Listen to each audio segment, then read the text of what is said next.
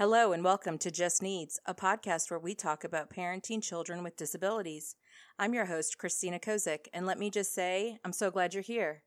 This podcast is a project of Exceptional Lives, a nonprofit organization that supports families like yours. You can learn more about Exceptional Lives at our website, www.exceptionallives.org. It's back to school season, and many of us have been spending the last few weeks finding the right backpack, locating that missing lunchbox, and even buying supplies like pencils and tissue boxes for the classroom. Parents of students with disabilities are preparing in other ways too. We've learned from experience how to keep the transition as positive as possible. We've been busy making social stories or creating transition charts or visual schedules, and we ease our anxiety by reminding ourselves and each other that with each year comes new experiences with new opportunities and new relationships, just like the one with their teacher. We also want the relationship between our kids and their teachers to be a positive one. One way to help get everyone started on the right foot is by introducing your child to their teacher by creating a Meet My Child document. The one I like because it's straightforward and focuses on six key areas of child development is the F words profile. Wait, wait, don't turn me off just yet. Hear me out. In 2011, Dr. Peter Rosenbaum and Dr. Jan Gorter published a paper entitled The F Words in Childhood Disability. I swear this is how we should think. I'll link their article in the show notes. Here's how the F words can help you put together this Meet Your Child letter. The F words are functioning. What can your child do? We spend so much time focused on what they can't do. This is where we talk about our kids' cool skills and talents. The second word is family. Who are the people who know your child best and who your child trusts? The third word is fitness. How does your child like to stay active physically and mentally? What does exercise or movement do for their brain and their mood? This is a great place to tell the teacher when my son is frustrated, he likes to jump on the mini trampoline we keep in the living room. The fourth word is fun. How does your child like to have fun? My son loves building with Legos and anything Minecraft. His teacher knows this and has Legos in the classroom that he gets to use during his break times. The fifth F word is friends. Who are your child's friends? Who are the people that make them laugh? Who are they comfortable with? Who do they spend time with on the weekends? And the last F word is future. What are your goals for your child's future independence and involvement in the community? For example, when my son was in pre K, he struggled with regulating his emotions, especially when he was upset. I really wanted him to understand how his brain and body felt when he was upset and how to calm himself. So I discussed this with his teacher and we made a plan. While my son, now in third grade, still struggles with this, it's a lot better and he can recognize when he's getting upset and it can work on calming himself down.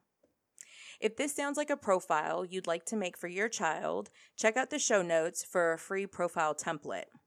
Julie, one of our team members, likes to also write a letter and send it to her child's teacher by email. I want to break down one letter that she wrote recently, and I'll link the full letter in the show notes.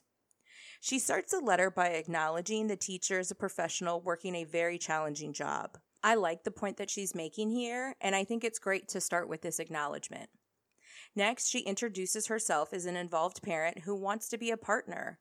This is going to sound like I'm updating my IEP binder, so you'll probably be hearing from me often and I'm doing my best to prepare our home, our family, and my son for a new school year, but I'm a bit anxious about the start of a new year in a new classroom.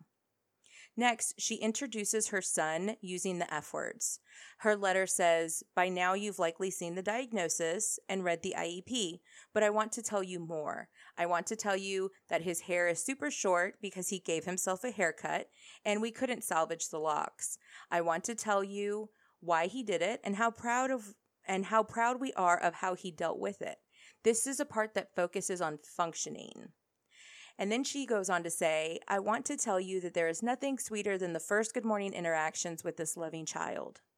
It is helpful to know what he's eaten that day and how it could affect his behavior. I see changes based on how the morning went, or his sleep, or his brother's moods, and how they impact him. Here, she's focusing on functioning, family, and fitness. All of these are interlinked and can affect her son's behavior. Next, Julie asks the teacher how she prefers to stay connected. This is also important because it lets the teacher know that you want to be kept in the loop of how things are going at school. Finally, she reminds the teacher that this is a partnership. She also acknowledges that the teacher has other students she has to get to know and offers her the F words profile of her son. This part is really special because Julie is offering the teacher ways to learn more about her child, but also giving the teacher space to make her own impressions and observations. And that is valuable. Here's what she says You and I are entering a partnership around a very important person, and we both want to be set up for success. Let's figure out a plan together. You have a lot of new students to meet.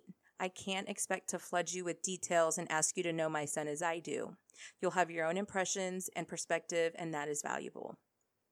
If you decide to write your own letter to your child's teacher this year, think about how you can use these F words to help you create it and let us know how it works for you.